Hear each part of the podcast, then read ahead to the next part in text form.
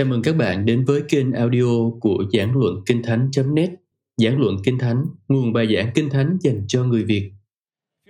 Mời các bạn có thể lấy dàn ý bài học ra.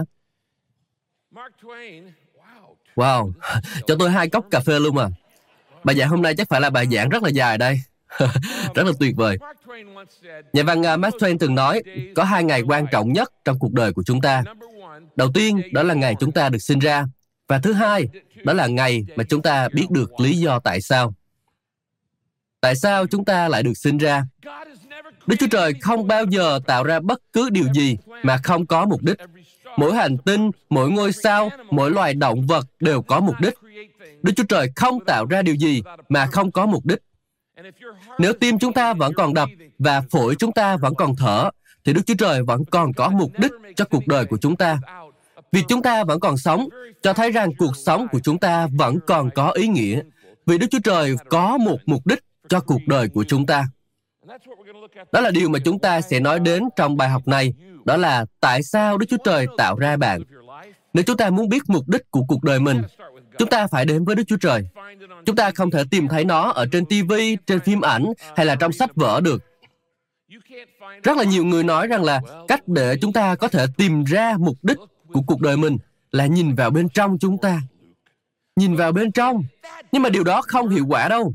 Tôi đã thử làm điều đó rất là nhiều lần rồi. Khi nhìn vào bên trong, chúng ta sẽ càng rối hơn mà thôi. Chúng ta không thể tự mình biết được chính xác mục đích của cuộc đời của chúng ta là gì. Vì chúng ta không tạo ra mình. Đúng không ạ?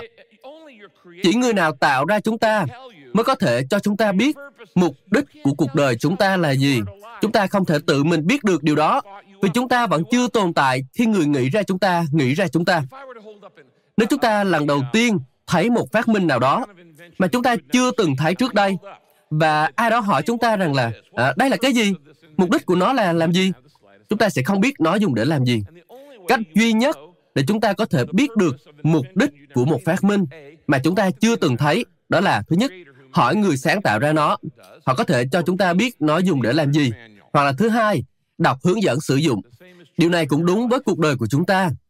Cách duy nhất để chúng ta biết được mục đích của cuộc đời mình và lý do chúng ta tồn tại trên trái đất này đó là, thứ nhất hỏi chúa đấng sáng tạo ra chúng ta. Hoặc thứ hai, đọc hướng dẫn sử dụng. Epheso chương số 1 cho chúng ta biết chính trong đấng Christ mà chúng ta biết được mình là ai và chúng ta sống vì mục đích gì. Nên nếu chúng ta muốn tìm thấy chính mình thì chúng ta chỉ có thể tìm thấy được chính mình trong đấng Christ. Chính trong đấng Christ, chúng ta biết mình là ai, chúng ta sống vì mục đích gì. Đó là một phần trong mục đích tổng thể mà Đức Chúa Trời đang thực hiện trong mọi sự và mọi người. Colosse chương số 1 câu số 16 nói, Mọi vật đều bắt đầu từ đấng Christ và tìm thấy mục đích của mình trong Ngài. Chúng ta được tạo ra bởi Ngài và cho Ngài. Chỉ khi nào chúng ta hiểu được điều đó, thì cuộc sống của chúng ta mới có ý nghĩa. Để tìm ra được câu trả lời cho câu hỏi, tôi ở đây để làm gì? Thì chúng ta cần phải bắt đầu với Đức Chúa Trời. Kinh Thánh nói rằng, chúng ta được tạo ra để tồn tại đời đời. Một ngày nào đó, tim của chúng ta sẽ ngừng đập. Đó sẽ là dấu chấm hết cho cơ thể chúng ta, nhưng mà nó không phải là dấu chấm hết của chúng ta. Đó sẽ là dấu chấm hết cho thời gian của chúng ta trên đất nhưng đó không phải là dấu chấm hết của chúng ta. Đức Chúa Trời có những kế hoạch dài hạn cho cuộc đời của chúng ta và Ngài muốn chúng ta sống mãi mãi và mãi mãi. Chúng ta thực sự sẽ dành nhiều thời gian ở phía bên kia của cái chết hơn là ở phía bên này. Ở phía bên này, chúng ta có nhiều nhất là 80 hoặc là có thể 100 năm. Nhưng mà khoảng thời gian đó không phải là quá lâu. Sau khi chết, chúng ta sẽ bước vào trong cõi đời đời và chúng ta sẽ ở đó hàng tỷ tỷ, hàng tỷ tỷ năm cho đến vô tận và hơn thế nữa trong suốt quãng đời còn lại của chúng ta. Nên khoảng thời gian chúng ta ở đây trên đất chỉ như một chấm nhỏ trong thước đo của cuộc đời chúng ta. Chúng ta chỉ ở trên đất này chỉ vài năm ít ỏi, nhưng phần lớn cuộc đời của chúng ta sẽ ở phía bên kia. Anh chị em đã bao giờ nghĩ về điều này chưa? Nếu Đức Chúa Trời muốn đưa tôi lên thiên đàng, thì tại sao Ngài không đưa tôi lên đó ngay lập tức? Tại sao Ngài không tạo ra tôi trên thiên đàng, mà Ngài lại để cho tôi phải sống ở trên đất này? Tại sao Ngài làm điều đó? Kinh Thánh nói rằng, chúng ta chưa sẵn sàng cho thiên đàng. Có một số điều mà chúng ta cần phải học ở đây. Đức Chúa Trời cho chúng ta biết rằng đời này là để chuẩn bị cho đời sau. Nên có thể nói, chúng ta có mặt trên trái đất này, đó là để chúng ta chuẩn bị cho cõi đời đời của chúng ta. Cuộc sống này là sự chuẩn bị cho cuộc sống tiếp theo. Đây là trường mầm non, đây là bài khởi động, đây là giai đoạn chuẩn bị, đây là buổi tổng duyệt trước khi chương trình thực sự bắt đầu. Đây là vòng khởi động đầu tiên trước khi cuộc đua thực sự bắt đầu. Đây là lúc chúng ta chuẩn bị cho cõi đời đời, vì đó là nơi sẽ tiếp diễn mãi mãi. Ở trên thiên đàng, chúng ta sẽ làm một số điều. Kinh Thánh cho chúng ta biết điều gì sẽ xảy ra ở trên thiên đàng. Điều Đức Chúa Trời muốn chúng ta làm trên đất này đó là luyện tập trước những điều mà chúng ta sẽ làm ở trên thiên đàng đời đời. Nên khi chúng ta lên thiên đàng, chúng ta sẽ biết mình phải làm gì. Bây giờ tôi sẽ cho anh chị em biết những điều mà Đức Chúa Trời muốn chúng ta tập luyện khi chúng ta còn ở trên đất này. Đây có thể là sứ điệp quan trọng nhất mà anh chị em từng nghe trong đời. Vì tôi không biết có điều nào quan trọng hơn việc biết được lý do tại sao tôi lại có mặt ở trên đất này và tôi phải làm gì với cuộc đời của mình.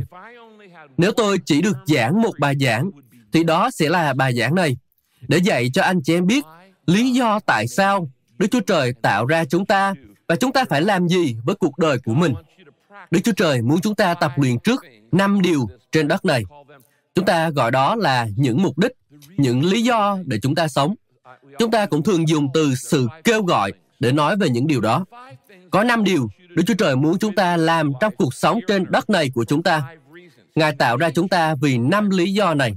Và tôi muốn anh chị em viết xuống năm điều này.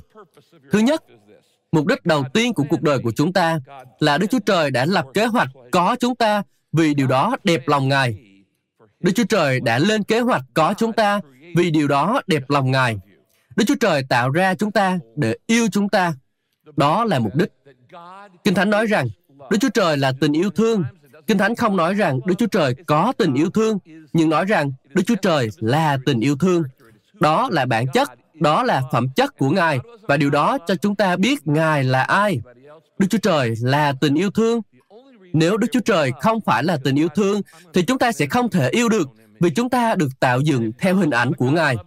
Lý do duy nhất chúng ta có thể yêu là vì Chúa đã phán, chúng ta hãy tạo nên loài người theo hình ảnh chúng ta. Nếu Đức Chúa Trời không phải là tình yêu thương, thì trong vũ trụ sẽ không có tình yêu thương và cũng sẽ không có tình yêu thương giữa con người với nhau. Đức Chúa Trời tạo ra chúng ta để yêu thương chúng ta. Ngài không cần chúng ta.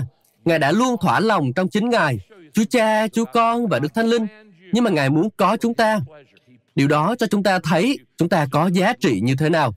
Bây giờ tôi sẽ cho anh chị em một số câu kinh thánh cho thấy Đức Chúa Trời đã định có chúng ta vì điều đó đẹp lòng Ngài. Khải Huyền chương số 4 câu số 11 nói Vì Chúa đã tạo dựng muôn vật và do ý muốn của Chúa mà muôn vật hiện hữu và được tạo dựng. Ngài yêu những vật mà Ngài đã tạo dựng nên. Đức Chúa Trời yêu từng tảng đá, từng cây cỏ, từng con vật, từng ngôi sao và từng con người. Thi Thiên chương số 149 câu số 4 nói Vì Đức Giê-hô-va hài lòng về con dân Ngài. Bao nhiêu người trong số anh chị em ở đây đã làm cha mẹ? Anh chị em đã có con ạ? À, trong số những người làm cha mẹ, bao nhiêu người trong số anh chị em cảm thấy vui về con của mình? Thường thì có, phải không ạ? anh chị em biết không? Đức Chúa Trời luôn vui vì chúng ta. Tại sao ạ? Vì Ngài đã tạo ra chúng ta. Ngài là người cha trên trời của chúng ta. Anh chị em có biết là Đức Chúa Trời vui khi nhìn thấy chúng ta, khi chúng ta là chính mình không ạ? Một số người nghĩ rằng à, Đức Chúa Trời chỉ vui khi họ làm điều gì đó mang tính tôn giáo. Kiểu à, nếu tôi cho người nghèo ăn, nếu tôi giúp đỡ người bệnh, nếu tôi xưng tội, nếu tôi à, đi nhóm, nếu tôi à, dân phần 10, nếu tôi à, ban cho rộng rãi, nếu tôi đọc kinh thánh và cầu nguyện, nếu tôi làm những việc thuộc linh đó, thì Chúa sẽ vui. À, nhưng mà những lúc khác thì Chúa lại có vẻ khó chịu với tôi. Nhưng mà sự thật không phải như vậy anh chị em. Đức Chúa Trời rất vui khi thấy chúng ta là chính chúng ta. Khi chúng ta làm điều gì đó rất đặc trưng của mình, thì Ngài sẽ nói, Ồ, đó là con gái của ta. Ồ, đó là con trai của ta. Ồ, đó là điều mà ta đã định cho họ làm. Khi các con của tôi còn nhỏ, tôi thường lẻn vào phòng của chúng vào ban đêm, ngồi bên giường của chúng và nhìn chúng ngủ. Tôi rất là vui khi mà nhìn thấy chúng thở, Tôi chăm chú nhìn vào lòng ngực nhỏ bé, nâng lên, hạ xuống, nâng lên, hạ xuống, nâng lên, hạ xuống của chúng. Và tôi rất là vui khi được nhìn thấy các con của tôi thở.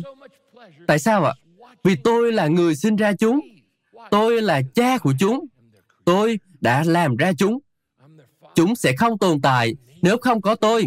Chúng không phải làm bất cứ điều gì đặc biệt. Chúng không cần phải đọc kinh thánh. Chúng không cần phải học thuộc kinh thánh hay là làm chứng cho những đứa trẻ hai tuổi khác. Chúng chỉ cần là chính mình. Tôi rất vui khi nhìn chúng khi chúng ngủ. Anh chị em có biết rằng Đức Chúa Trời cũng rất vui khi nhìn anh chị em ngủ không? Thực tế thì cách chúng ta hành động đôi khi làm cho Ngài vui. Cho dù các con của tôi có thể hành động như thể ác quỷ vào ban ngày đi nữa, thì ban đêm khi chúng ngủ, tôi cũng thấy chúng như những thiên thần. Đức Chúa Trời vui khi thấy con cái của Ngài là chính mình. Epheso chương số 1 câu số 4 nói, ngay cả trước khi sáng thế, điều đó có nghĩa là rất lâu trước khi Đức Chúa Trời tạo ra vũ trụ, Ngài đã nghĩ đến chúng ta. Ồ, Đức Chúa Trời đã nghĩ đến chúng ta. Ngài xem chúng ta là tâm điểm của tình yêu thương của Ngài. Tâm điểm của tình yêu thương của Đức Chúa Trời không phải là động vật. Ngài yêu động vật, nhưng đó không phải là tâm điểm của tình yêu thương của Ngài. Tâm điểm của tình yêu thương của Đức Chúa Trời không phải là thiên nhiên. Ngài yêu thiên nhiên, nhưng đó không phải là tâm điểm của tình yêu thương của Ngài. Tâm điểm của tình yêu thương của Ngài đó là chúng ta. Đó là vì Ngài đã ban cho chúng ta khả năng để yêu Ngài. Đây là điều khiến chúng ta khác biệt với động vật. Động vật không thể cầu nguyện, không thể nói chuyện với Chúa, không thể thờ phượng Ngài, vì chúng không được tạo ra theo hình ảnh của Đức Chúa Trời. Đức Chúa Trời đã cho chúng ta quyền tự do lựa chọn. Chúng ta có thể chọn để yêu lại Ngài. Đức Chúa Trời biết mọi điều về chúng ta. Chúng ta hầu như không biết gì về Đức Chúa Trời. Nhưng dù vậy, Đức Chúa Trời Ngài vẫn yêu chúng ta, bất chấp chúng ta có là người như thế nào đi nữa. Đức Chúa Trời muốn chúng ta học cách nhận biết Ngài và yêu mến Ngài. Kinh Thánh gọi đó là sự thờ phượng. Đó là mục đích đầu tiên của cuộc đời chúng ta. Một ngày nọ, một người ở Jerusalem đã đến gặp Chúa Giêsu và nói, Lạy Chúa, điều quan trọng nhất trong toàn bộ Kinh Thánh là điều răng nào? Chúa Giêsu trả lời, ta sẽ tóm tắt toàn bộ Kinh Thánh trong hai điều này. Và đây là hai điều đó. Đầu tiên, đó là hãy yêu Chúa bằng cả tấm lòng. Hãy yêu Ngài bằng cả tâm hồn, trí khôn và sức lực của mình. Ồ, nhắc tiện thì điều thứ hai đó là hãy yêu người lân cận như chính mình. Cuộc sống là về tình yêu thương. Nếu chúng ta không làm được điều đó, thì chúng ta đã bỏ lỡ mục đích đầu tiên của cuộc đời mình. Mục đích đầu tiên của cuộc đời chúng ta là yêu mến Chúa bằng cả tấm lòng, linh hồn, trí khôn và sức lực của mình. Chúa muốn chúng ta nhận biết Ngài và yêu Ngài. OC chương số 6 câu số 6 nói, Vì ta vui nhận tình yêu chứ không phải sinh tế. Đây cũng là điều mà Đức Chúa Trời đang nói với chúng ta. Ta muốn con nhận biết ta. Ta muốn con yêu ta. Hãy khoanh tròn từ nhận biết và khoanh tròn từ yêu. Đó là mục đích đầu tiên của cuộc đời chúng ta. Đó là nhận biết Chúa và yêu mến Chúa. Điều quan trọng nhất mà chúng ta cần phải biết là Chúa yêu chúng ta và điều quan trọng nhất mà chúng ta cần phải làm đó là yêu mến Ngài. Chúng ta nên thức dậy vào mỗi buổi sáng và nói, Chúa ơi, con muốn biết Chúa và yêu Chúa nhiều hơn. Tôi đã làm điều đó vào mỗi buổi sáng trong suốt nhiều thập kỷ. Tôi không bao giờ ra khỏi giường trước khi làm điều đó. Mỗi buổi sáng, khi thức dậy, tôi ngồi trên mép giường và nói, Lạy Chúa, lại là một ngày mới nữa. Con muốn biết Chúa nhiều hơn một chút. Con muốn yêu Ngài nhiều hơn một chút, Chúa ơi. Vì đó là mục đích đầu tiên của cuộc đời tôi. Tôi đã được tạo ra vì cớ điều đó đẹp lòng Chúa. Nên dù hôm đó có là một ngày tồi tệ, mọi thứ đều không ổn, mọi điều thật khủng khiếp. Tôi đã phạm tội, tôi đã phạm sai lầm, đủ loại đau buồn và khó khăn đi nữa. Nhưng nếu cuối ngày tôi biết Chúa nhiều hơn một chút và yêu Ngài nhiều hơn một chút, thì tôi đã không lãng phí ngày hôm đó. Mặt khác, cho dù chúng ta đạt được bao nhiêu điều, cho dù chúng ta đã trở nên nổi tiếng như thế nào, hoặc kiếm được nhiều tiền như thế nào đi nữa, nhưng nếu cuối ngày chúng ta không biết Chúa nhiều hơn một chút và yêu Ngài nhiều hơn một chút, thì chúng ta chỉ lãng phí ngày hôm đó mà thôi. Vì Chúa không tạo ra chúng ta để chúng ta sống trên trái đất này chỉ để hoàn tất những việc cần làm trong danh sách việc cần làm của mình. Ngài đặt chúng ta ở đây vì mục đích đầu tiên trong năm mục đích của cuộc đời của chúng ta, đó là để nhận biết Ngài và yêu mến Ngài. Chính là điều đó rất đơn giản. Hãy yêu mến Chúa bằng cả tấm lòng. Chúng ta cần phải nhận biết Ngài trước, rồi sau đó chúng ta mới có thể yêu Ngài. Nhưng đáng buồn là rất là nhiều người qua đời mà quên mất mục đích đầu tiên này trong cuộc đời của họ. Họ biết mọi thứ khác, họ biết tỷ số trận đấu thể thao gần đây, họ biết các bài hát mới nhất, họ biết ai là người ở trên trang bìa tạp chí, họ biết ai là người chiến thắng cuộc thi The Voice, họ biết mọi thứ nhưng lại không biết Chúa. Nhưng biết Chúa lại là điều quan trọng nhất trong cuộc đời của một con người. Và mục đích chúng ta được sinh ra trên trái đất này là để nhận biết Ngài. Tiếng một thời nhất chương số 6 nói rằng, những người đã bỏ lỡ điều quan trọng nhất trong cuộc đời của họ là những người không nhận biết Chúa. Họ đã không nhận biết Chúa. Vậy thì làm sao mà chúng ta biết mình không biết Chúa? Làm sao chúng ta biết được là mình có bị ngắt kết nối với Chúa hay không? Làm sao chúng ta biết được là trong thời điểm đó, chúng ta đã không nhận biết và yêu mến Chúa? Đức Chúa Trời đã ban cho chúng ta một dấu hiệu cảnh báo và dấu hiệu cảnh báo đó đó là sự lo lắng sự lo lắng. Có ai trong số anh chị em quen với từ lo lắng này không ạ? Bất cứ khi nào mà chúng ta lo lắng, chúng ta đều hành động như thể Đức Chúa Trời không tồn tại. Chúng ta hành động như thể điều đó xảy ra hoàn toàn phụ thuộc vào chúng ta. Không, điều đó không phụ thuộc vào chúng ta, nhưng mà điều đó phụ thuộc vào Đức Chúa Trời. Khi chúng ta lo lắng, chúng ta hành động như thể chúng ta không có một người cha trên trời yêu thương chúng ta, như thể không có 7.000 lời hứa trong Kinh Thánh, như thể Đức Chúa Trời không bao giờ đáp ứng mọi nhu cầu của chúng ta. Chúng ta hành động như thể chúng ta là những đứa trẻ mồ côi, như thể chúng ta không có một người cha trên trời quan tâm chăm sóc cho chúng ta, lo lắng. Nó khiến chúng ta hành động như một người vô thần. Matthew chương số 6 câu số 32 cho chúng ta biết rằng những người không biết Đức Chúa Trời luôn lo lắng. Tôi đã được tạo nên vì điều đó vui lòng Chúa, nên mục đích đầu tiên của cuộc đời của tôi là nhận biết và yêu mến Chúa. Nếu tôi bỏ qua điều đó, thì tôi chỉ lãng phí cuộc đời của mình. Thứ hai, Đức Chúa Trời không chỉ tạo ra tôi vì cớ điều đó đẹp lòng Ngài, mà Ngài còn tạo ra tôi cho gia đình của Ngài. Đức Chúa Trời đã tạo ra tôi cho gia đình của Ngài. Ngài muốn có một gia đình. Chúng ta được tạo ra để trở thành một phần của gia đình đó. Lý do vũ trụ này tồn tại đó là vì Đức Chúa Trời muốn có một gia đình. Ngài muốn có con cái. Ngài không cần chúng ta, nhưng Ngài muốn có chúng ta. Ngài muốn bày tỏ tình yêu thương của Ngài với ai đó. Nên Ngài đã tạo ra chúng ta để trở thành đối tượng tình yêu thương của Ngài. Ngài đã tạo ra vũ trụ này. Ngài đã tạo ra thiên hà này.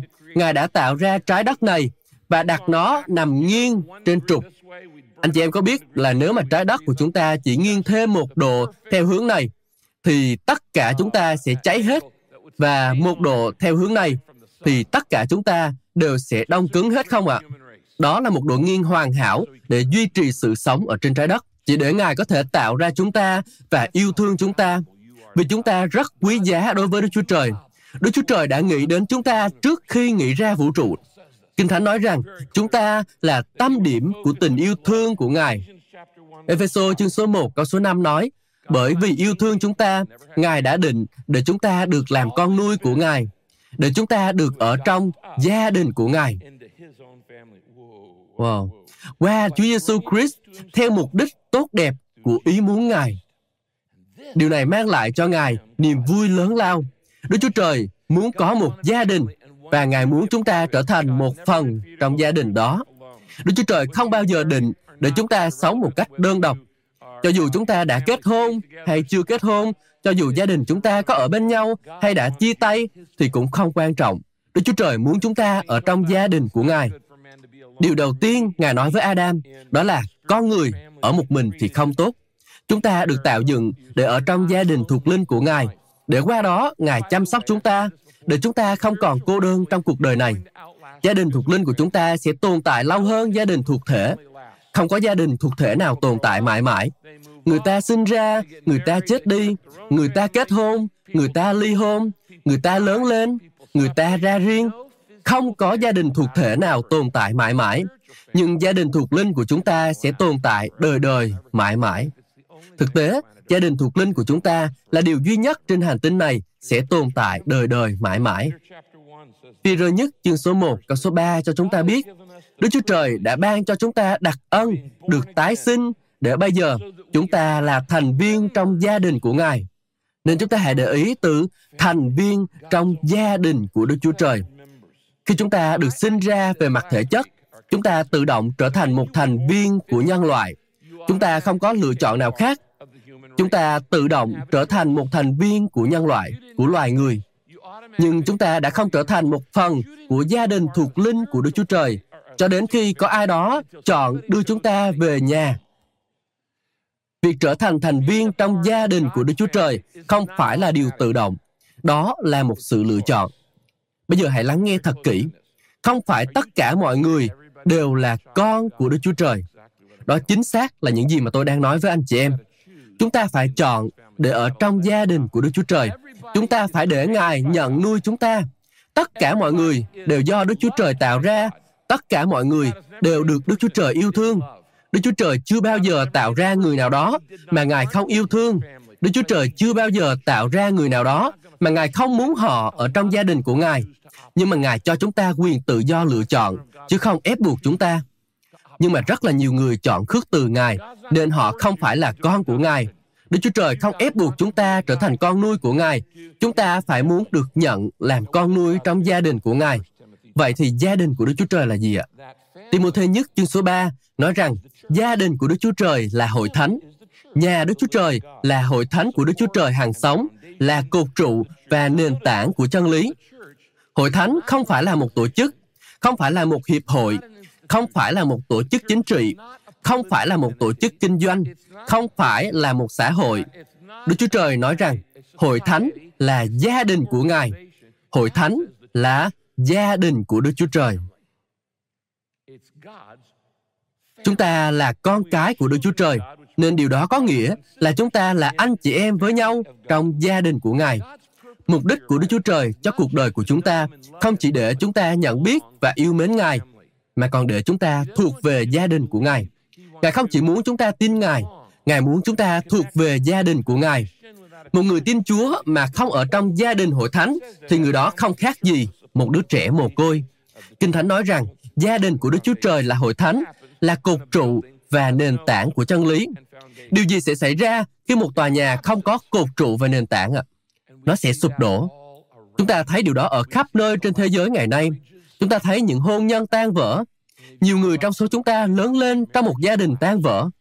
Chúng ta thấy những doanh nghiệp phá sản. Chúng ta thấy những ước mơ không thành hiện thực.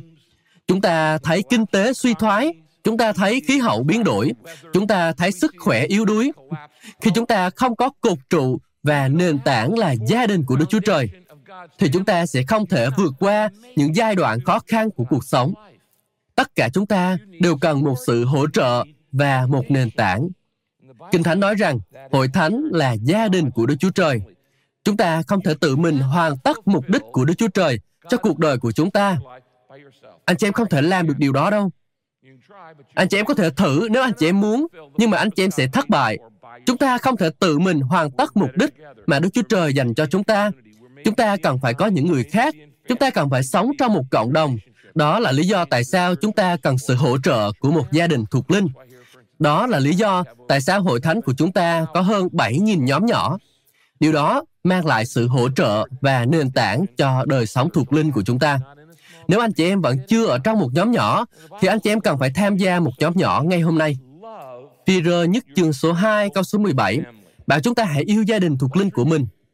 Bây giờ chúng ta hãy ôn lại những gì mà chúng ta đã nói trong bài học này. Tôi đã nói rằng Đức Chúa Trời để chúng ta sống trên trái đất này nhiều nhất là 80 hoặc là 100 năm để tập luyện những gì mà chúng ta sẽ làm ở trên thiên đàng. Cuộc sống này là sự chuẩn bị cho cuộc sống tiếp theo. Một trong những điều mà chúng ta sẽ làm trên thiên đàng đó là yêu Chúa. Nên Ngài muốn chúng ta tập luyện điều đó ở đây.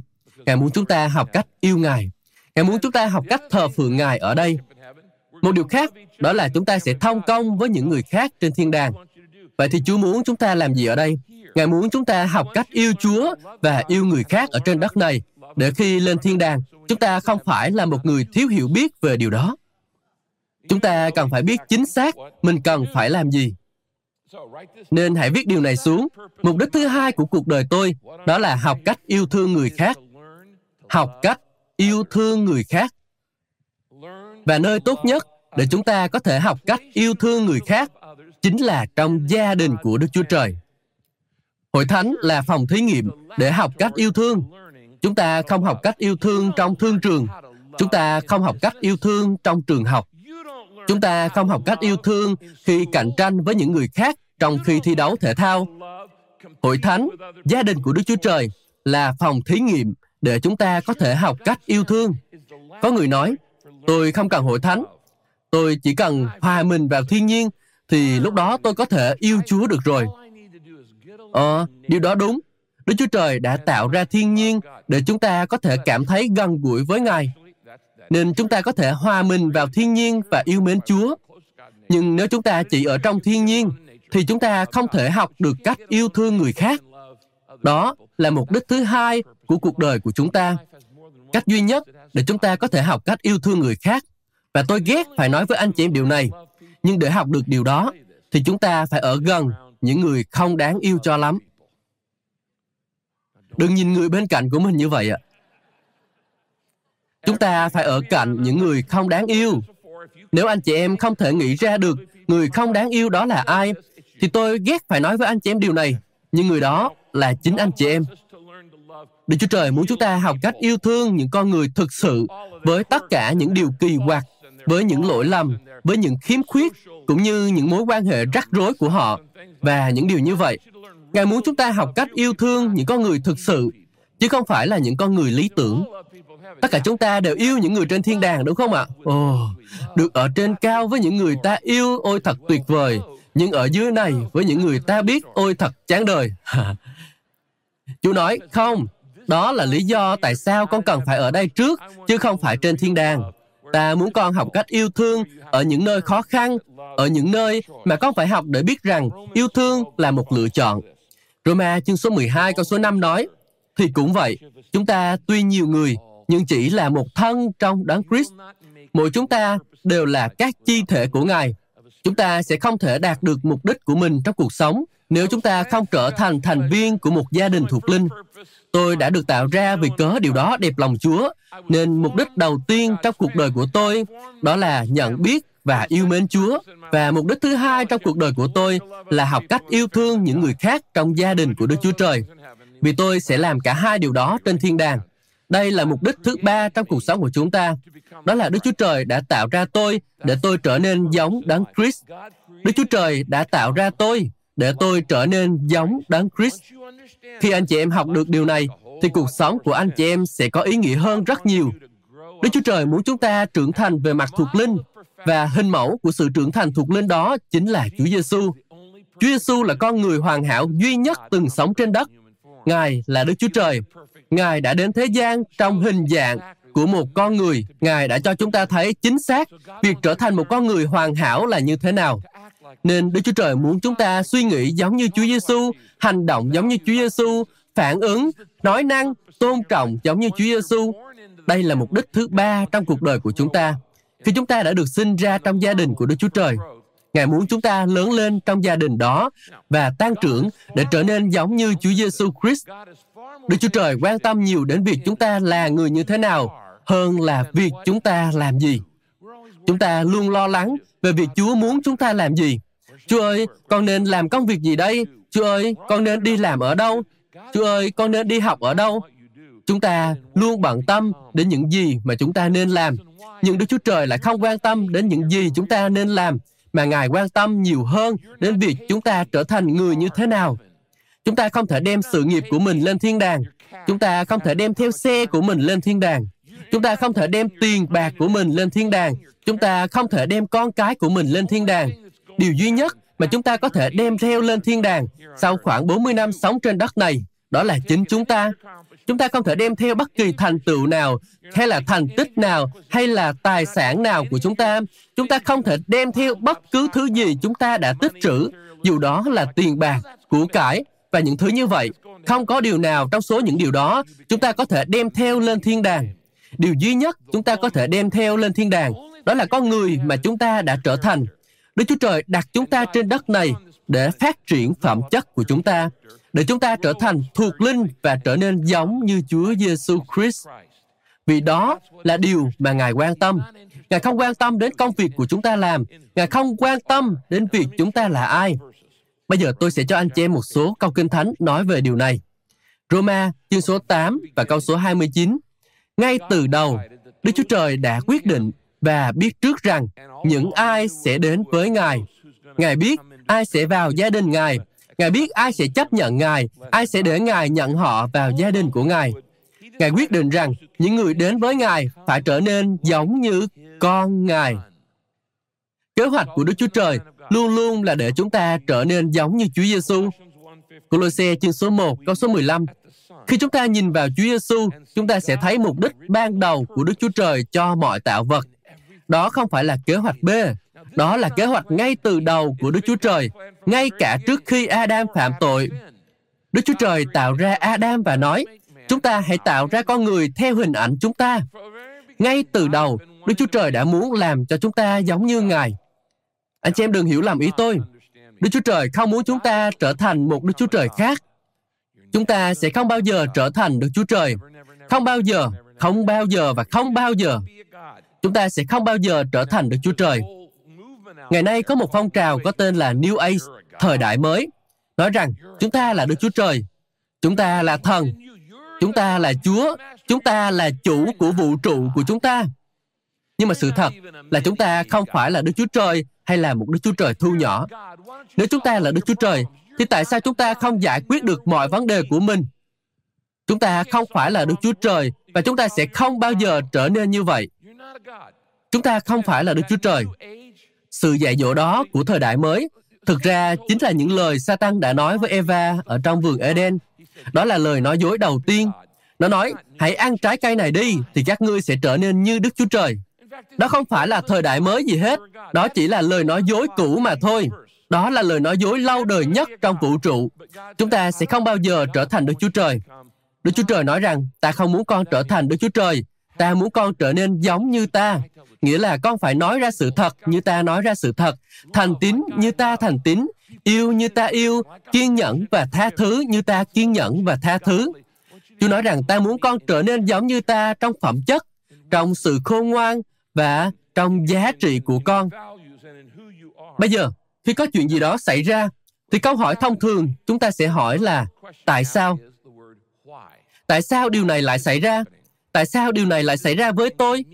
Tại sao điều này lại xảy ra vào lúc này? Câu trả lời cho tất cả các câu hỏi tại sao đó, đó là để làm cho chúng ta trở nên giống như Chúa Giêsu. Để làm cho chúng ta trở nên giống như Chúa Giêsu. Nếu Đức Chúa Trời muốn chúng ta trở nên giống như Chúa Giêsu, Ngài sẽ cho chúng ta trải qua mọi điều mà Chúa Giêsu đã trải qua. Chúa Giêsu có bao giờ cô đơn không? Có. Chúa Giêsu có bao giờ bị hiểu lầm, bị người ta làm cho thất vọng không? Có. Chúa Giêsu có bao giờ bị cám dỗ để bỏ cuộc hoặc là cám dỗ để phạm tội không? Có. Nếu Đức Chúa Trời còn để cho con Ngài trải qua tất cả những điều đó, thì anh chị em có nghĩ là Ngài cũng sẽ để chúng ta trải qua tất cả những điều đó không? Có. Tại sao ạ? Vì Ngài quan tâm đến phẩm chất của chúng ta hơn là sự thoải mái của chúng ta. Sự thoải mái sẽ đến với chúng ta trong cõi đời đời. Nhưng đây là khía cạnh thao trường của cuộc sống. Ở đây chúng ta phải học được một số điều khi trải qua những khó khăn trong cuộc sống. Philip chương số 2 câu số 5 cho chúng ta biết chúng ta phải suy nghĩ và hành động giống như Chúa Giêsu Christ.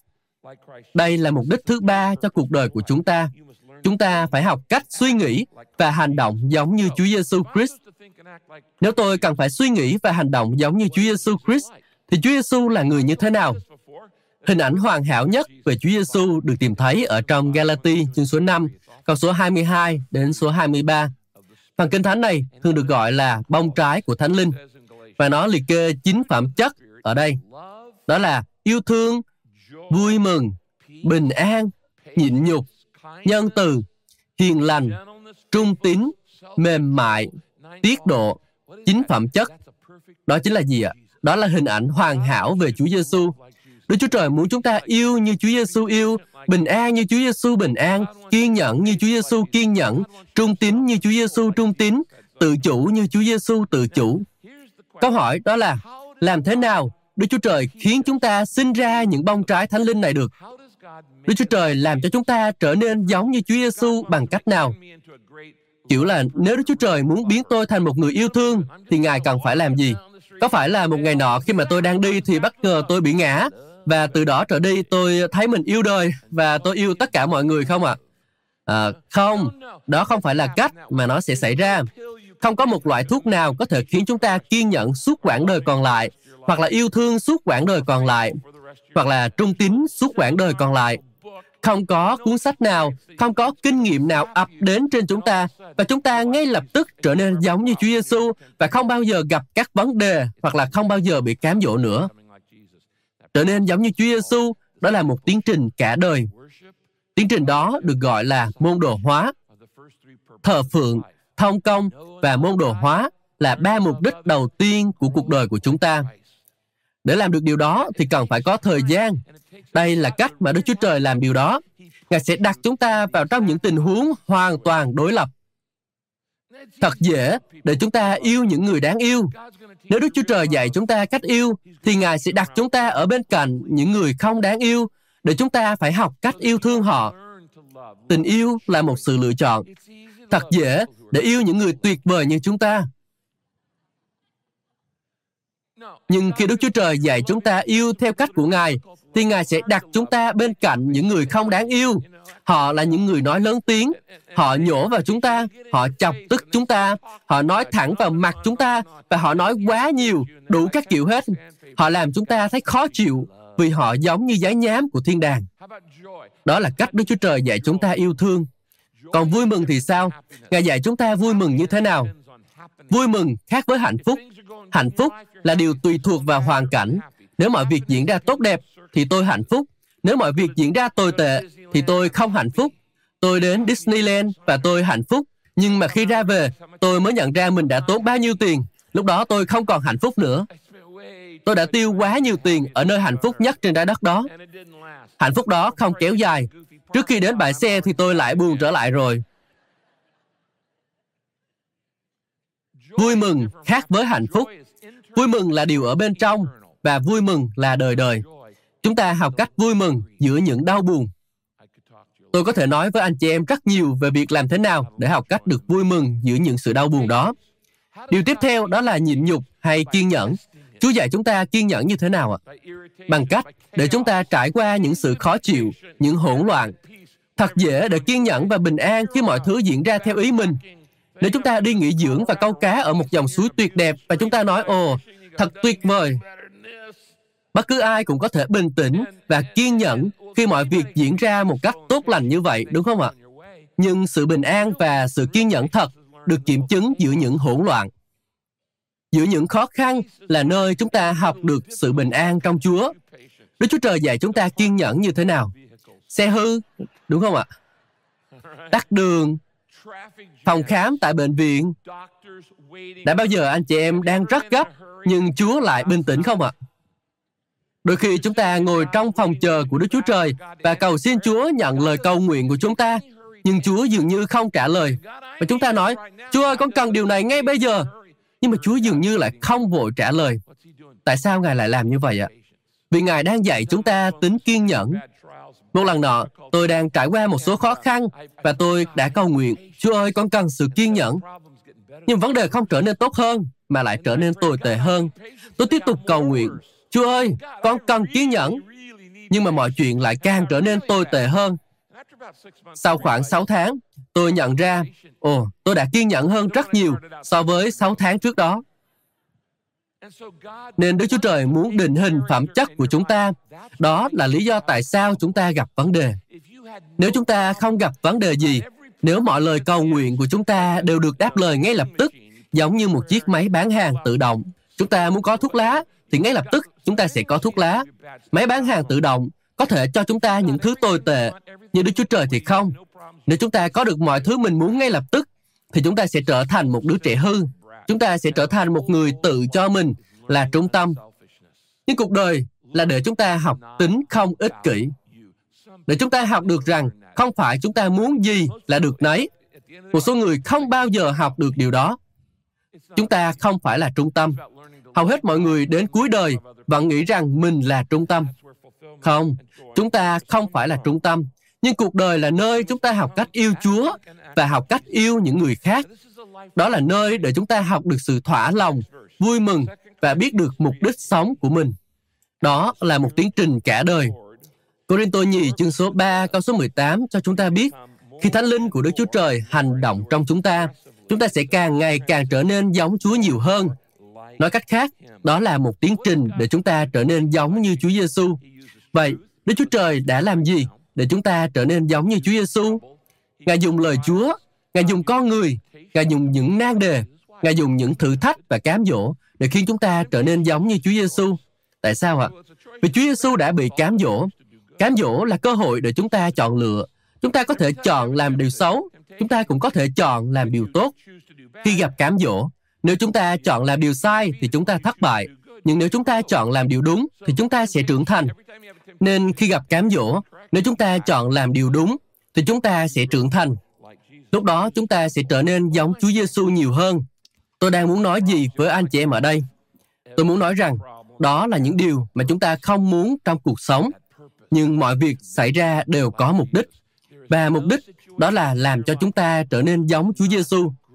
Chúng ta có thể nhờ tất cả những vấn đề đó mà trưởng thành nếu chúng ta chọn tin cậy Chúa Giêsu và chọn làm những điều đúng lúc đó.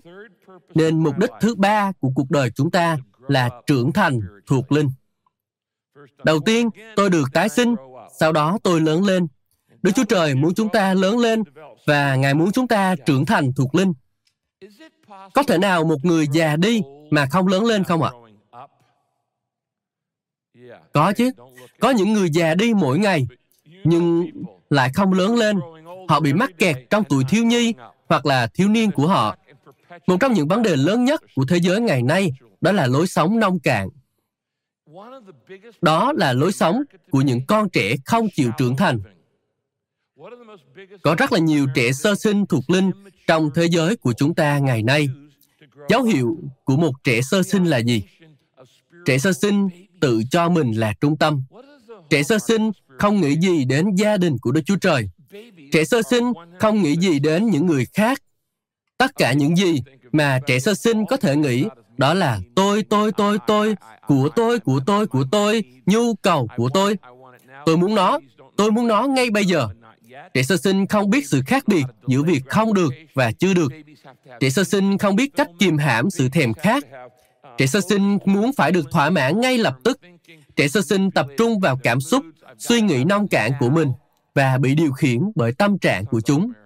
Tôi phải có nó ngay bây giờ. Nghe có vẻ giống như văn hóa của chúng ta ngày nay phải không ạ? Chúng ta có cả một nền văn hóa đầy những trẻ sơ sinh thuộc linh, nơi mọi người đòi hỏi quyền lợi của mình. Trách nhiệm của họ là phải làm những gì tốt nhất cho tôi. Nhưng Đức Chúa Trời muốn chúng ta lớn lên. Mát chương số 4, câu số 17, nói về những người nông cạn. Kinh Thánh nói rằng, một số người rất nông cạn. Khi hoàn cảnh thuận lợi, thì họ ngợi khen Chúa, ca ngợi Chúa. Nhưng khi khó khăn đến, thì chúng ta không còn thấy họ đâu nữa. Họ là những tín đồ sáng nắng chiều mưa. Đức Chúa Trời đã định để tôi làm hài lòng Ngài. Ngài đã lên kế hoạch để tôi làm hài lòng Ngài. Nên mục đích đầu tiên của tôi là nhận biết Ngài và yêu mến Ngài. Rồi Đức Chúa Trời đã tạo dựng nên tôi cho gia đình của Ngài. Mục đích thứ hai của tôi là đến với gia đình của Ngài, tức là hội thánh và học cách yêu thương người khác. Đức Chúa Trời cũng đã tạo ra tôi để trở nên giống như Đấng Christ. Mục đích thứ ba là để tôi trưởng thành thuộc linh. Ngài muốn tôi trưởng thành thuộc linh đến mức độ giống như Đấng Christ. Sau đó, mục đích thứ tư của cuộc sống, sau khi chúng ta đã biết Chúa, yêu mến Chúa và lớn lên trong Chúa, thì Ngài muốn chúng ta học cách phục vụ Ngài. Đây là mục đích thứ tư. Đức Chúa Trời đã định hình tôi để phục vụ Ngài. Đức Chúa Trời đã định hình tôi để phục vụ Ngài. Ngài đã định hình mỗi người một cách độc đáo, không ai giống ai. Không có hai người nào hoàn toàn giống nhau. Chúng ta là độc nhất trong mọi khía cạnh. Chúng ta có một giọng nói độc nhất. Chúng ta có một móng mắt độc nhất. Chúng ta có một dấu vân tay độc nhất. Chúng ta có một dấu vân chân độc nhất. Chúng ta có một mùi độc nhất. Chúng ta có một nhịp tim độc nhất. Không có trái tim nào có nhịp đập giống như trái tim nào. Đức Chúa Trời đã tạo ra mỗi bông tuyết đều khác nhau. Ngài đã tạo ra thế giới này trong sự đa dạng. Đức Chúa Trời không sao chép bất cứ điều gì. Con người có thể sao chép, nhưng Đức Chúa Trời thì không. Nên không ai sinh ra trước chúng ta giống như chúng ta, cũng không ai sinh ra sau chúng ta sẽ giống như chúng ta. Đức Chúa Trời đã định hình chúng ta một cách độc đáo để chúng ta có thể hoàn tất mục đích độc nhất mà Ngài dành cho chúng ta trên đất này, là điều mà Ngài muốn chúng ta thực hiện. Hãy nhớ rằng, trên thiên đàng, một trong những điều mà chúng ta sẽ làm đó là phục vụ Chúa, nên Chúa muốn chúng ta tập luyện làm điều đó trước ở đây. Thì thiên chương số 139 câu số 1 nói, vì chính Chúa nắng nên tâm can con, dệt thành con trong lòng mẹ con. Tôi đọc lại một lần nữa. Vì chính Chúa nắng nên tâm can con, dệt thành con trong lòng mẹ con. Hình dạng độc đáo mà Chúa đã ban cho chúng ta đó là ân tứ, tấm lòng, khả năng, tính cách, kinh nghiệm của chúng ta. Đây là năm điều khiến chúng ta khác biệt với những người khác. Tôi đã viết ra một chương trình khoảng 30 năm trước có tên là 301 để nói về điều này. Hội Thánh chúng ta dạy chương trình này hàng tháng và chúng ta có lớp 101, 201, 301, 401 và lớp 301 có tên là Khám phá hình dạng thuộc linh của bạn. Nếu anh chị em chưa học thì anh chị em nên đăng ký học lớp đó để anh chị em có thể hoàn thành mục đích trong cuộc đời của mình. Trong lớp học đó, anh chị em sẽ xác định được hình dạng thuộc linh của mình. Chẳng hạn, Đức Chúa Trời đã ban cho tôi những ân tứ độc nhất nào. Anh chị em có thể nhận ra ân tứ của mình trong những lĩnh vực mà anh chị em có thể không biết trước đó. Ân tứ là giỏi một việc nào đó. Đức Chúa Trời cũng ban cho chúng ta một tấm lòng độc nhất. Tấm lòng chính là đam mê, và đam mê của chúng ta là những gì mà chúng ta thích làm. Ân tứ là những điều chúng ta giỏi. Đam mê là những điều chúng ta thích làm. Khi anh chị em thích hoặc là không thích làm một điều nào đó, thì đó cũng là do Chúa đã ban cho anh chị em hình dạng đó. Đó là vì tấm lòng, cảm xúc và đam mê của chúng ta. Tại sao chúng ta quan tâm đến một số điều mà lại không quan tâm đến những điều khác? Tại sao một số điều khiến chúng ta cảm thấy hào hứng, nhưng một số điều lại khiến chúng ta cảm thấy nặng nề? Đức Chúa Trời tạo ra chúng ta với những tấm lòng và cảm xúc khác nhau. Chúng ta thích làm những việc khác nhau. Tại sao? Vì chỉ như vậy, mọi việc mới có thể được thực hiện. Nếu mọi người đều thích làm cùng một việc, thì sẽ có rất là nhiều việc không ai làm. Nên Đức Chúa Trời phải ban cho chúng ta những sở thích khác nhau và những tấm lòng khác nhau. Nó đến từ Đức Chúa Trời. Một số người giỏi toán, một số người không giỏi toán lắm, một số người giỏi ăn nói và một số người khác thì không giỏi ăn nói lắm. Một số người giỏi về thực vật, một số người giỏi về động vật, một số người giỏi về con người, một số người giỏi vẽ, một số người không giỏi vẽ lắm, một số người giỏi âm nhạc, một số người giỏi cơ khí. Có hàng ngàn loại khả năng khác nhau và đó là những gì định hình nên chúng ta. Và sau đó là tính cách của chúng ta. Tất cả chúng ta đều có những tính cách khác nhau. Một số người thích làm theo thói quen, họ thích làm những điều tương tự mỗi ngày. Một số người thích sự đa dạng, họ thích làm điều gì đó khác biệt mỗi ngày. Có những người thích làm việc theo nhóm, một số người khác thì lại thích làm việc một mình.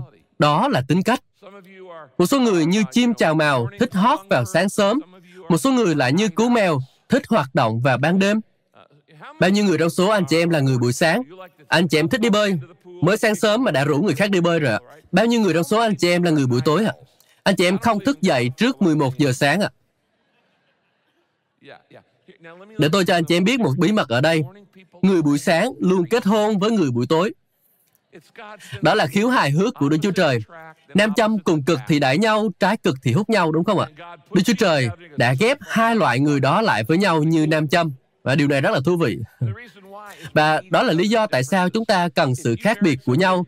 Nếu chúng ta kết hôn với một người giống hệt mình, thì chúng ta sẽ nhanh chóng chán họ và không thể trưởng thành. Sự khác biệt càng lớn, thì tiềm năng phát triển càng lớn. Chúng ta càng có thể trở nên giống Chúa Giêsu nhiều hơn. Chúa nói rằng, ta đã định hình để con phục vụ ta. Điều cuối cùng, đó là những kinh nghiệm. Những kinh nghiệm của chúng ta trong cuộc sống sẽ xác định hình dạng của chúng ta, cả những kinh nghiệm tốt lẫn những kinh nghiệm xấu. Những kinh nghiệm mà chúng ta đã trải qua khi còn nhỏ, kể cả những điều tồi tệ và đau đớn. Ngài sử dụng những kinh nghiệm của chúng ta đã trải qua trong gia đình của mình. Ngài sử dụng kinh nghiệm của chúng ta có được trong công việc mà chúng ta đã làm. Ngài sử dụng những kinh nghiệm từ những điều mà chúng ta đã học được ở trường học và ngoài xã hội. Ngài sử dụng những kinh nghiệm thuộc linh, những kinh nghiệm cá nhân, những kinh nghiệm cảm xúc của chúng ta, đặc biệt là những kinh nghiệm đau đớn của chúng ta. Chúa thì thầm qua niềm vui của chúng ta, nhưng Ngài hét lên qua nỗi đau của chúng ta. Nỗi đau là cái loa của Đức Chúa Trời. Nỗi đau là cách Đức Chúa Trời thu hút sự chú ý của chúng ta. Nếu chúng ta không chịu thay đổi khi nhìn thấy ánh sáng, thì chúng ta sẽ phải thay đổi khi cảm thấy sức nóng. Và Chúa nói, ta có thể dùng cả những trải nghiệm đau đớn dù ta không định gây ra chúng. Chúng ta đang sống trong một thế giới hư hoại, nên chúng ta sẽ phải chịu rất là nhiều sự đau đớn do người khác và do cả chính mình gây ra. Nhưng Chúa nói, ta có thể sử dụng những điều đó để định hình nên con, để con phục vụ ta. Ephesos chương số 2 câu số 10 nói, Vì chúng ta là công trình của tay Ngài, được tạo dựng trong đám Christ Jesus để chúng ta xem TV cả ngày. À, phải không ạ? Không, đó không phải là những gì Kinh Thánh nói. Đức Chúa Trời tạo dựng chúng ta để làm gì ạ? Để làm gì ạ? Để thực hiện những việc lành. À, Đức Chúa Trời đã tạo dựng chúng ta để thực hiện những việc lành. Đây là mục đích thứ tư của cuộc đời chúng ta. Đức Chúa Trời đã tạo dựng chúng ta để thực hiện những việc lành. Việc thực hiện những việc lành trong Kinh Thánh được gọi là chức vụ. Chúng ta có một chức vụ trên đất. Không phải ai cũng là mục sư, nhưng mọi người đều có một chức vụ. Chức vụ của chúng ta là sử dụng hình dạng của mình, là ân tứ, tấm lòng, khả năng, tính cách và kinh nghiệm của mình để giúp đỡ những người khác trong danh Chúa Giêsu.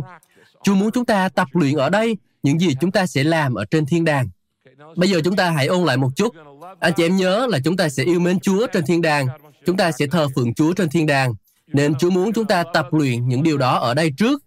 Chúng ta sẽ yêu thương những người khác trong gia đình của Đức Chúa Trời trên thiên đàng. Nên Chúa muốn chúng ta tập yêu thương những người trong gia đình của Đức Chúa Trời ở đây. Chúng ta sẽ trưởng thành trên thiên đàng, nên Đức Chúa Trời muốn chúng ta trưởng thành giống như Chúa Giêsu ở đây. Trên thiên đàng, chúng ta cũng sẽ phục vụ Chúa. Vậy thì Đức Chúa Trời muốn chúng ta làm gì ở đây? Chúng ta cần phải luyện tập, để khi chúng ta lên thiên đàng, thì chúng ta đã biết cách phục vụ Chúa rồi. Nhưng rất là nhiều người có quan niệm sai lầm về thiên đàng. Họ nghĩ rằng là chúng ta sẽ ngồi yên và không làm gì trên thiên đàng cả. Không, chúng ta sẽ không ngồi yên một chỗ và không làm gì cả. Chúng ta sẽ làm việc ở trên thiên đàng. Chúng ta sẽ phục vụ Chúa. Chúng ta sẽ vui thích khi làm điều đó. Thực tế, mọi điều mà chúng ta biết về thiên đàng từ trong phim ảnh đều là sai. Không có một bộ phim nào mô tả đúng về thiên đàng. Mọi bộ phim từng làm về thiên đàng đều sai. Không một bộ phim nào là đúng cả. Làm sao mà tôi biết điều đó ạ? À? Vì Kinh Thánh nói rằng không ai có thể tả hết về sự tuyệt vời của thiên đàng. Kinh Thánh nói rằng nơi đó rất tuyệt vời. Chúng ta thậm chí không thể tưởng tượng ra được. Kinh Thánh nói rằng những gì mắt chưa thấy, tai chưa nghe và lòng chưa nghĩ đến thì Đức Chúa Trời đã dành sẵn cho những người yêu mến Ngài. Chúng ta không thể nào hình dung ra được thiên đàng sẽ tuyệt vời như thế nào, vì điều đó sẽ giống như là việc một con kiến đang cố gắng tìm hiểu xem Internet là gì. Chúng ta không có đủ khả năng trí tuệ để hiểu được điều đó. Ở đây trên đất, chúng ta bị giới hạn trong không gian ba chiều và chúng ta tư duy theo không gian ba chiều. Nhưng điều gì sẽ xảy ra nếu ở đó có 4, 5, 6 hoặc là 7, 8, 9 chiều? Điều gì sẽ xảy ra nếu có những chiều không gian mà chúng ta không thể nghĩ ra được vì bộ não của chúng ta không có đủ khả năng để có thể hiểu được điều đó. Chúng ta sẽ giải thích những điều đó như thế nào? Đó là lý do tại sao khi ai đó trong Kinh Thánh cố gắng giải thích về thiên đàng, thì họ sử dụng những ẩn dụ như kiểu con đường lát vàng để mô tả về nó. Nhưng mà nó không phải là vàng anh chị em. Chỉ đang dùng những điều quý giá nhất, đắt tiền nhất, tuyệt vời nhất mà họ có thể biết được ở trên trái đất để mô tả về nó. Khi xem một bộ phim về thiên đàng, chúng ta sẽ thường thấy thiên đàng có màu trắng. Nhưng điều đó có đúng không? Đức Chúa Trời đã tạo ra cầu vòng, Ngài đã tạo ra bình minh và hoàng hôn. Hãy nhìn vào màu sắc của quần áo mà chúng ta đang mặc và khả năng nhìn thấy màu sắc của chúng ta mà xem. Vậy thì làm sao mà thiên đàng có thể trở nên trắng xóa như vậy được ạ? Và chúng ta thấy trong phim Thiên đàng ở trên mây, à, điều đó đến từ đâu ạ? Chúng ta đi dạo trên thiên đàng như đi trên sương mù. À, chúng ta không thể nhìn thấy bàn chân của mình thì làm sao mà chúng ta buộc dây dày trên thiên đàng được? Rồi trên thiên đàng, chúng ta mặc áo choàng trắng chúng ta có hào quang ở trên đầu và chơi đàn hạt. Đó sẽ là địa ngục, chứ không phải là thiên đàng đâu. Nếu đó mà là thiên đàng thì thôi, cảm ơn. Tôi không muốn lên đó. Không, à, tôi không có hứng. Tôi thích bãi biển hơn. Nó đẹp hơn rất là nhiều. Mặc dù thế giới này hư hoại, đầy dạy tội lỗi, nhưng nó vẫn còn rất là tuyệt vời. Có những nơi rất là đẹp ở trên khắp thế giới mà tôi đã có cơ hội đến đó. Đức Chúa Trời đã tạo ra thế giới này, thế giới hư hoại này mà còn đẹp như vậy, thì hãy tưởng tượng thế giới hoàn hảo mà chúng ta có trên thiên đàng sẽ như thế nào. Nhưng mà chúng ta sẽ không ngồi yên và không làm gì cả trên thiên đàng. Chúng ta sẽ phục vụ. Nên Đức Chúa Trời muốn chúng ta tập luyện việc phục vụ ở đây trên đất này. Vậy thì làm sao mà tôi có thể phục vụ một Đức Chúa Trời không thấy được? Tôi không thể nhìn thấy Ngài mà. Đó là một câu hỏi hay. Chúng ta sẽ thấy Chúa ở trên thiên đàng, nhưng chúng ta không thấy Ngài ở đây. Vậy thì làm sao mà tôi có thể phục vụ một Đức Chúa Trời không thấy được như vậy? Tôi làm điều đó bằng cách nào? Kinh Thánh nói rằng, chúng ta phục vụ Đức Chúa Trời bằng cách phục vụ những người khác. Trên đất này, cách chúng ta tập luyện phục vụ Chúa là phục vụ những người khác. Chúa Giêsu nói, nếu các con làm điều đó với những người nhỏ bé này, thì tức là các con đã làm điều đó với ta. Khi chúng ta nhân danh Chúa Giêsu đưa cho ai đó một cốc nước, thì Ngài cũng xem như chúng ta vừa làm điều đó với Ngài. Chúa Giêsu nói, các con không thể nói rằng các con yêu Đức Chúa Trời mà lại ghét anh em mình. Kinh Thánh cho biết, nếu chúng ta nói, tôi không muốn phục vụ người khác, thì điều đó cũng có nghĩa là chúng ta không muốn phục vụ Đức Chúa Trời. Chúng ta không thể nói, tôi không cần và sẽ không giúp đỡ những người này, mà lại nói rằng là tôi yêu Chúa được. Điều đó không đúng. Nên Đức Chúa Trời đã tạo dựng chúng ta để chúng ta phục vụ Ngài bằng cách phục vụ những người khác. Phi-rơ nhất chương số 4 câu số 10 nói về việc sử dụng những ân tứ của chúng ta để tạo ra những ảnh hưởng khác biệt trên thế giới này. Đây là chức vụ hoặc là sự phục vụ của chúng ta trên đất. Đức Chúa Trời đã ban cho mỗi người một số khả năng đặc biệt. Hãy sử dụng chúng để kiếm thật nhiều tiền, phải không ạ? không, để giúp đỡ những người khác, để đem đến cho những người khác những phước hạnh của Đức Chúa Trời. Ngài đã ban cho chúng ta một hình dạng để chúng ta có thể sử dụng để đem đến ích lợi cho thế giới, biến nó trở thành một nơi tốt đẹp hơn và để chúng ta tập luyện phục vụ Chúa bằng cách phục vụ người khác. Nên mục đích thứ tư của chúng ta đó là phục vụ Đức Chúa Trời bằng cách phục vụ người khác.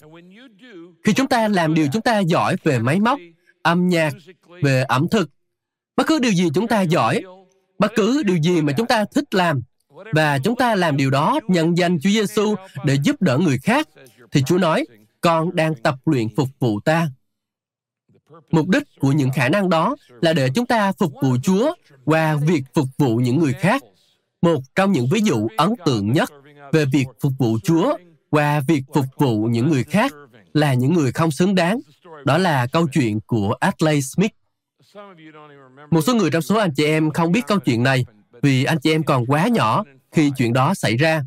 Nhưng vào ngày 11 tháng 3 năm 2005, có một tên tội phạm ở Atlanta tên là Brian Nicole và anh ta đã bị bắt và đang bị xét xử vì tội hiếp dâm ở tòa án Atlanta.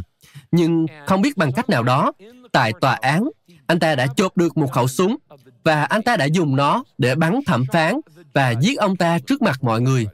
Bắn chết phóng viên, bắn chết cảnh sát. Sau đó, bắn chết một đặc vụ liên bang. Anh ta đã giết bốn người, rồi sau đó bỏ trốn. Người ta đã tổ chức một cuộc truy lùng rất lớn khắp Atlanta để tìm kiếm Brian Nicole. Họ tìm kiếm anh ta. Đó là tin tức mà cả thế giới biết đến.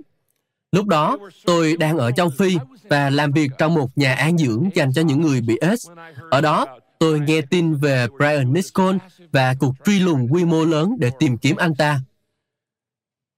Và một trong những cách mà anh ta đã dùng để tránh bị phát hiện đó là bắt một phụ nữ trẻ làm con tin. Anh ta bắt cóc cô, trói cô lại ở trong nhà của cô, rồi cho vào bồn tắm. Tên của cô ấy là Ashley Smith. Tôi biết cô ấy. Ashley Smith lúc đó nghĩ mình thế nào cũng bị cưỡng hiếp và mình sẽ bị giết. Nhưng tình cờ, là Ashley vừa mới bắt đầu nhóm lại tại một hội thánh ở Atlanta, đang sử dụng chương trình phục hồi của chúng tôi. Cô ấy là một người nghiện ma túy đá và đang tham gia chương trình phục hồi ở hội thánh đó. Ai đó đã tặng cho cô ấy cuốn sách Sống theo đúng mục đích. Và lúc đó, cuốn sách đó đang nằm đâu đó ở trong nhà. Sau nhiều giờ bị Brian Nichols giam giữ, cô bắt đầu nói chuyện với anh ta. Anh ta nhìn thấy cuốn sách và cô ấy nói, tôi có thể đọc cuốn sách này cho anh nghe được không? Anh ta nói, được. Thế là cô mở ra chương mình đang đọc. Đó là chương số 34. Suy nghĩ như một tôi tớ. Chúng ta được định hình để phục vụ Chúa. Suy nghĩ như một tôi tớ. Cô ấy bắt đầu đọc nó. Anh ta yêu cầu cô ấy đọc to cho anh ta nghe. Khi đọc chương đó, cô ấy đã quyết định trong lòng rằng có thể tôi sẽ phải mất mạng, nhưng tôi sẽ phục vụ người này. Tôi sẽ phục vụ người không xứng đáng này. Khi cô ấy tiếp tục đọc, thì anh ta trở nên mềm mại hơn. Anh ta cởi trói cho cô, thả cô ra khỏi bồn tắm. Sau đó, cô chuẩn bị bữa sáng cho anh ta, làm bánh kếp cho anh ta. Anh ta khen, cô cho tôi ăn bơ thật. Sau đó, anh ta cũng muốn làm điều gì đấy cho cô. Anh ta treo màn cho cô ấy. Trong suốt thời gian cô bị giam giữ như vậy, anh ta cứ nói, hãy đọc cho tôi nhiều hơn. Hãy đọc cho tôi nhiều hơn cuốn sách Sống theo đúng mục đích. Cuối cùng, khi đọc xong, cô đã thuyết phục anh ta thả cô ta đi. Cô ấy đã gọi cho cảnh sát. Họ đã ra khỏi ngôi nhà đó. Anh ta cũng đi ra và đầu thú mà không xảy ra sự cố gì. Tin tức này tràn ngập khắp các trang báo và truyền hình. Sau tin tức đó, thì tôi và Ashley đã tham gia rất là nhiều chương trình truyền hình, cả của Oprah và Larry King và những kênh như vậy. Họ thậm chí cũng đã viết một cuốn sách về câu chuyện này. Ashley đã phát biểu tại hội thánh của chúng ta và tại chương trình phục hồi. Và vào tháng 9 năm nay, hãng phim Paramount sẽ phát hành một bộ phim về Ashley, Brian và sống theo đúng mục đích có tên là Captive, giam cầm. Anh chị em sẽ thấy những diễn viên chính rất là nổi tiếng. Tôi sẽ cho anh chị em xem một đoạn clip nhỏ từ bộ phim đó. Anh chị em sẽ thấy David Oyelowo, diễn viên đóng vai Martin Luther King ở trong phim Selma, Giấc mơ thay đổi thế giới. Anh ta đóng vai Brian Nichols trong phim này. Chúng ta hãy cùng xem. Nó nói gì? Đức Chúa Trời xứng đáng với điều tốt nhất của chúng ta. Ngài có một mục đích cho chúng ta và Ngài mong đợi chúng ta tận dụng tối đa những gì mà Ngài đã ban cho chúng ta. Tôi chưa được ban cho bất cứ điều gì. Anh có một đứa con phải không? Tôi sẽ không bao giờ gặp lại nó nữa. Nếu anh dừng việc anh đang làm lại và ra đầu thú, thì anh có thể gặp lại được con của mình. Đọc tiếp đi. Nỗi sợ là một nhà tù tự tạo khiến bạn không thể trở thành điều mà Đức Chúa Trời muốn bạn trở thành. Bạn phải chống lại nó bằng những vũ khí của đức tin và tình yêu thương. Kinh Thánh chép, sự yêu thương trọn vẹn thì cắt bỏ sự sợ hãi. Gióp nói, các ngày tôi qua mau hơn thoi dệt cưỡi, tiêu đi, chẳng có trông cậy gì. Tôi đã chán sự sống, tôi sẽ chẳng sống hoài. Xin Chúa để tôi ở một mình, vì các ngày của tôi chỉ là hư không. Thảm kịch lớn nhất không phải là sự chết, bèn là sống mà không có mục đích. Biết rõ mục đích khiến cuộc đời của bạn có ý nghĩa. Một thanh niên ở tuổi 20 đã viết như thế này. Tôi cảm thấy thất bại vì tôi đang chiến đấu để trở thành một cái gì đó mà thậm chí tôi cũng chẳng biết nó là cái gì. Tất cả những gì tôi biết về việc phải làm như thế nào là cứ tiếp tục sống. Một ngày nào đó, nếu tôi khám phá ra được mục đích của tôi, thì tôi mới bắt đầu cảm nhận mình thật sự sống. Khi nghe họ nói những điều đó, tôi biết mình cần phải bỏ trốn. Tôi không thuộc về nơi đó. Khi tôi nhìn thấy những gì họ đang cố gắng làm với tôi và cách mà vị thẩm phán đó đang bắt tội tôi, tôi đã đi vào phòng xử án đó và bắn chết ông ta. Cô biết tại sao không? Bởi vì tôi thấy nó đúng. Nếu tôi là người giết chồng của cô, cô có thể tha thứ cho tôi không? Tôi không biết. Có lẽ Chúa có thể. nhà sản xuất và đạo diễn của bộ phim này nghe nói tôi sẽ sử dụng đoạn phim này, nên hôm nay họ đã từ Hollywood đến đây để nhóm lại với hội thánh của chúng ta. Rất là tuyệt vời đúng không ạ? Bây giờ chúng ta hãy nghĩ về điều này. Hãy hình dung, bạn là một phụ nữ trẻ tuổi, tin Chúa, bằng tuổi của Ashley. Bạn bị bắt cóc bởi một kẻ phạm tội hiếp dâm và vừa giết chết bốn người. Anh ta trói bạn lại trong bồn tắm. Bạn nhiều khả năng sẽ nghĩ về nỗi sợ của mình hơn là phục vụ người này. Làm bánh kết cho người này. Nhưng chính tấm lòng phục vụ đã khiến cô phục vụ người không xứng đáng đó. Điều đó khiến cô trở nên giống như Chúa Giêsu nhất. Cuối cùng, cô đã được tự do và bảo vệ mạng sống của mình. Còn một mục đích nữa mà Chúa dành cho chúng ta khi chúng ta có mặt ở trên trái đất này. Chúng ta đã được tạo ra để làm hài lòng Đức Chúa Trời qua việc học cách nhận biết và yêu mến Chúa. Chúng ta cũng được tạo ra cho gia đình của Đức Chúa Trời để học cách yêu thương người khác trong hội thánh là gia đình của Ngài. Chúng ta đã được tạo ra để trở nên giống như Đấng Christ, nên chúng ta phải trưởng thành thuộc linh. Chúng ta đã được định hình để phục vụ Chúa, nên chúng ta phải phục vụ Chúa qua việc phục vụ người khác. Một điều khác Đức Chúa Trời muốn chúng ta làm trên đất, đó là Ngài đã tạo ra chúng ta cho một sứ mệnh.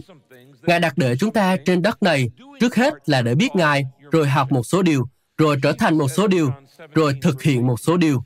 Và phần thực hiện này được gọi là sứ mệnh của chúng ta.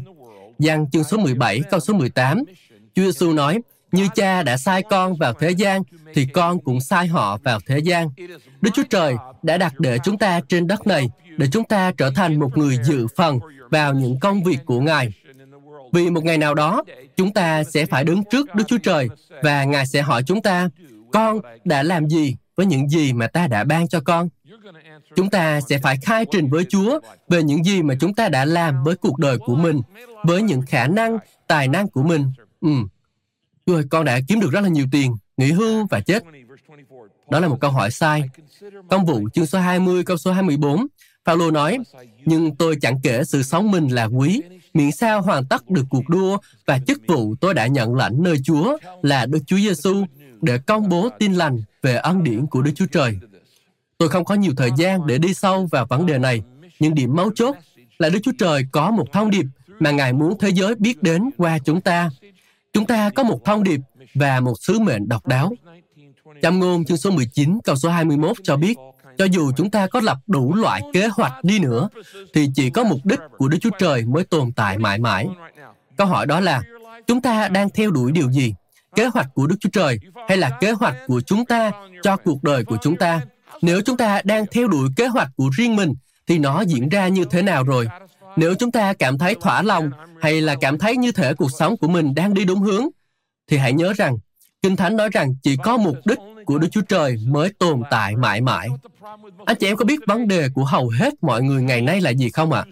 Đó là ước mơ của họ quá nhỏ bé. Ước mơ lớn nhất mà hầu hết mọi người có chỉ là tôi muốn được hạnh phúc, tôi muốn có một cuộc sống tốt đẹp. Thật à, chúng ta định nghĩa cuộc sống tốt đẹp là có vẻ ngoài tốt đẹp, cảm giác tốt đẹp, của cải tốt đẹp. Nhưng có một vấn đề với cuộc sống tốt đẹp, đó là nó không bao giờ đủ tốt. Nó không thể nào làm chúng ta thỏa lòng. Có hàng triệu người trên đất này có vẻ ngoài tốt đẹp, cảm giác tốt đẹp và của cải tốt đẹp, nhưng lại rất khốn khổ. Đó là bởi vì chúng ta được tạo ra để có được nhiều điều hơn thế. Sẽ đến một thời điểm, họ phải sắp mặt xuống gối và nói, chắc chắn phải có điều gì đó tốt hơn thế này. Bởi vì là thực sự có một cuộc sống tốt đẹp hơn như vậy. Chúng ta được sinh ra để làm nhiều điều hơn là những điều trong cuộc sống hiện tại của chúng ta. Chúng ta được tạo ra cho một mục đích cao cả hơn là chỉ có một cuộc sống tốt đẹp mà thôi. Kinh Thánh nói cho chúng ta biết ở trong Corinto nhì, chương số 5, Chúa Giêsu đã chết thay cho mọi người để những người đang sống không vì chính mình mà sống nữa, nhưng sống cho Ngài. Cuộc sống tốt đẹp hơn không chỉ là cuộc sống tốt đẹp, mà là một cuộc sống tốt đẹp hơn. Đó là một cuộc sống tốt đẹp hơn nhiều so với cuộc sống tốt đẹp mà chúng ta có được bằng chính khả năng của mình. Cuộc sống tốt đẹp hơn đó là khi chúng ta hoàn tất được mục đích của Đức Chúa Trời dành cho cuộc đời của chúng ta. Anh chị em hỏi, làm sao để tôi có được cuộc sống đó? Thi Thiên chương số 34 câu số 8 nói, hãy nếm thử. Hãy nếm thử và nhận biết đức giê-hô-va tốt đẹp dường bao. Ngài yêu thương chúng ta biết bao. Phước cho người nào chạy đến nơi ngài. Tôi thích từ chạy, vì đó chính là vấn đề. Nếu ai đó nói với tôi rằng có một cuộc sống tốt đẹp hơn cuộc sống mà tôi đang sống, thì tôi sẽ theo đuổi để có được cuộc sống đó. Tôi sẽ không chờ đợi. Tôi sẽ không chỉ nghĩ về nó. Tôi sẽ không trì hoãn tôi sẽ không nói là bữa nào tôi sẽ xem thử. Nếu thực sự có một cuộc sống tốt đẹp hơn cuộc sống hiện tại của tôi, thì tôi sẽ theo đuổi cuộc sống đó. Vì tôi đã quyết định từ lâu rằng tôi sẽ không lãng phí cuộc đời của mình. Anh chị em có thể lãng phí cuộc đời của mình, nhưng tôi sẽ không lãng phí cuộc đời của mình. Nếu thực sự có một cuộc sống tốt đẹp hơn để tôi sống, thì tôi sẽ theo đuổi nó. Làm sao để chúng ta theo đuổi nó? Hãy nếm thử và thấy chúa tốt lành nhường bao nếu như tôi chỉ được dạy anh chị em một điều, nếu như tôi chỉ có một sứ điệp để giảng trong cả cuộc đời của mình, thì đó sẽ là điều này. Hãy nếm thử và nhận biết chúa tốt đẹp dường bao. Hãy nếm thử và nhận biết chúa tốt đẹp dường bao. Hãy đón nhận tình yêu thương của đức chúa trời dành cho anh chị em. Không có một người nào trên thế giới này có thể yêu anh chị em giống như ngài không ai có thể yêu anh chị em như đấng tạo hóa của anh chị em nếu chúng ta qua đời mà không có sự kết nối với đấng Christ, không có sự kết nối với đấng yêu thương anh chị em rất nhiều, thì cuộc đời của anh chị em chẳng có ý nghĩa gì hết. Nếu có ai đó sẵn sàng chết thay cho anh chị em, thì anh chị em có muốn biết về điều đó không ạ? Nếu có ai đó yêu anh chị em rất nhiều, đến nỗi chọn để chết thay cho anh chị em, thì anh chị em có muốn biết họ không ạ? Có ai đó đã chết thay cho anh chị em, và tên người đó là Giêsu Christ. Ngài đã chết để trả giá cho tất cả những lỗi lầm của anh chị em, để anh chị em có thể sống một cuộc sống có mục đích, được tạo ra cho gia đình của Đức Chúa Trời, được định để làm đẹp lòng Ngài, được định để trở nên giống như Đấng Christ, được định để phục vụ Đức Chúa Trời, được định để thực hiện một sứ mệnh. Với tư cách là một mục sư, tôi nài khuyên anh chị em hãy đừng lãng phí cuộc đời của mình nữa. Hãy quyết định ngay bây giờ rằng trong suốt quãng đời còn lại của mình, tôi sẽ cống hiến phần đời còn lại của mình cho Chúa và cho vương quốc của Ngài. Vì chúng ta ở đây không phải vì những điều khác. Chúng ta ở đây vì những mục đích này. Và nếu chúng ta bỏ qua chúng, thì đó là một sự lãng phí rất lớn trong cuộc đời của chúng ta. Không phải ngẫu nhiên mà anh chị em có mặt ở đây hôm nay. Đối với những ai đang xem lại bài giảng này, thì không phải ngẫu nhiên mà anh chị em đang xem lại bài giảng này. Đức Chúa Trời biết rằng anh chị em đang rất thất vọng với cuộc sống của mình. Ngài biết nỗi khổ của anh chị em. Ngài biết nỗi buồn của anh chị em. Ngài biết nỗi sợ của anh chị em. Ngài biết nỗi lo âu của anh chị em. Ngài biết nỗi cô đơn mà anh chị em cảm thấy mỗi tối. Ngài biết những gánh nặng mà anh chị em không muốn thừa nhận với bất cứ ai. Ngài biết tất cả những điều đó. Anh chị em có thể đã nghĩ rằng phải có một cuộc sống nào đó tốt đẹp hơn để sống chứ. Tôi muốn nói với anh chị em rằng là có đó. Đó là cuộc sống mà tôi vừa cho anh chị em thấy. Đó là một cuộc sống theo đúng mục đích. Hãy chọn để trở thành người mà Đức Chúa Trời định để anh chị em trở thành. Chúa Giêsu Christ kêu gọi chúng ta kinh nghiệm sự sống này. Trong dàn ý của anh chị em có một số câu kinh thánh nữa. Matthew chương số 11, Chúa Giêsu nói, hỡi những kẻ mệt mỏi và gánh nặng bởi tôn giáo, hãy đến với ta, ta sẽ cho các ngươi được an nghỉ. Ngài không nói về tôn giáo, Ngài đang nói đến một mối quan hệ. Hãy đến với ta, các con sẽ thực sự được an nghỉ, các con sẽ được phục hồi sự sống, các con sẽ học được cách sống một cuộc sống tự do và nhẹ nhàng. Lời kêu gọi này là dành cho ai ạ? À? Công vụ chương số 10, câu số 35. Cho dù anh chị em là ai, hay anh chị em đến từ đâu đi nữa, nếu anh chị em khao khát Chúa và sẵn sàng làm theo những lời Ngài dạy, thì những cánh cửa sẽ mở ra cho anh chị em. Cho dù anh chị em là ai hay anh chị em đến từ đâu, gốc gác của anh chị em là gì, cho dù anh chị em đã phạm tội gì đi nữa, hoặc cho dù tôn giáo của anh chị em có là gì đi nữa, cho dù anh chị em có là một người theo Phật giáo, một người theo Hồi giáo, một người theo Ấn Độ giáo, một người theo Do Thái giáo, một người theo Công giáo, một người mọc môn, một người theo tin lành, một người báp tít, một người theo ngũ tuần. Anh chị em có thể là một người vô thần và là một người theo thuyết bất khả tri. Tôi không quan tâm anh chị em là ai. Lời kêu gọi này là dành cho anh chị em. Nếu bây giờ anh chị em có nghi ngờ thì cũng không sao. Anh chị em có thể mang theo những nghi ngờ của mình. Nghi ngờ thì hãy cứ nghi ngờ, nhưng mà tin thì hãy cứ tin. Ở cuối dạng ý, anh chị em có thể thấy một lời cầu nguyện để anh chị em có thể bắt đầu cuộc sống mà Đức Chúa Trời đã tạo ra để anh chị em sống. Đó là một cuộc sống theo đúng mục đích. Nên tôi muốn anh chị em chúng ta hãy cúi đầu xuống và cầu nguyện ngay bây giờ. Tôi muốn anh chị em nhìn vào dàn ý của mình. Nếu anh chị em không có, thì hãy nhìn lên màn hình. Chúng ta sẽ cùng nhau cầu nguyện lời cầu nguyện này một cách lớn tiếng cùng với nhau. Bây giờ chúng ta hãy bắt đầu cầu nguyện cùng với nhau. Lạy Chúa, mọi điều Ngài tạo ra đều có mục đích, kể cả con. Con không muốn sống sai mục đích, hoặc lãng phí cuộc đời của mình, hoặc sống một cuộc sống không kết nối với Ngài nữa. Con muốn trở thành người mà Ngài đã định để con trở thành. Bắt đầu từ ngày hôm nay, con muốn theo đuổi kế hoạch mà Ngài dành cho cuộc đời của con, chứ không phải kế hoạch riêng của con. Ngài đã tạo ra con để có mối quan hệ với con, nên con muốn biết Ngài, yêu Ngài và tin cậy Ngài. Con cảm ơn Ngài đã ban Chúa Giêsu đến để trả giá cho tội lỗi của con. Xin hãy giúp con hiểu điều đó. Xin hãy chấp nhận con vào gia đình của Ngài mãi mãi. Con muốn trở nên giống như Chúa Giêsu hơn mỗi ngày và con muốn dùng cuộc đời của mình để phục vụ Ngài qua việc phục vụ người khác. Xin Chúa giúp con chia sẻ tin lành với những người khác và phục vụ Chúa qua việc phục vụ người khác.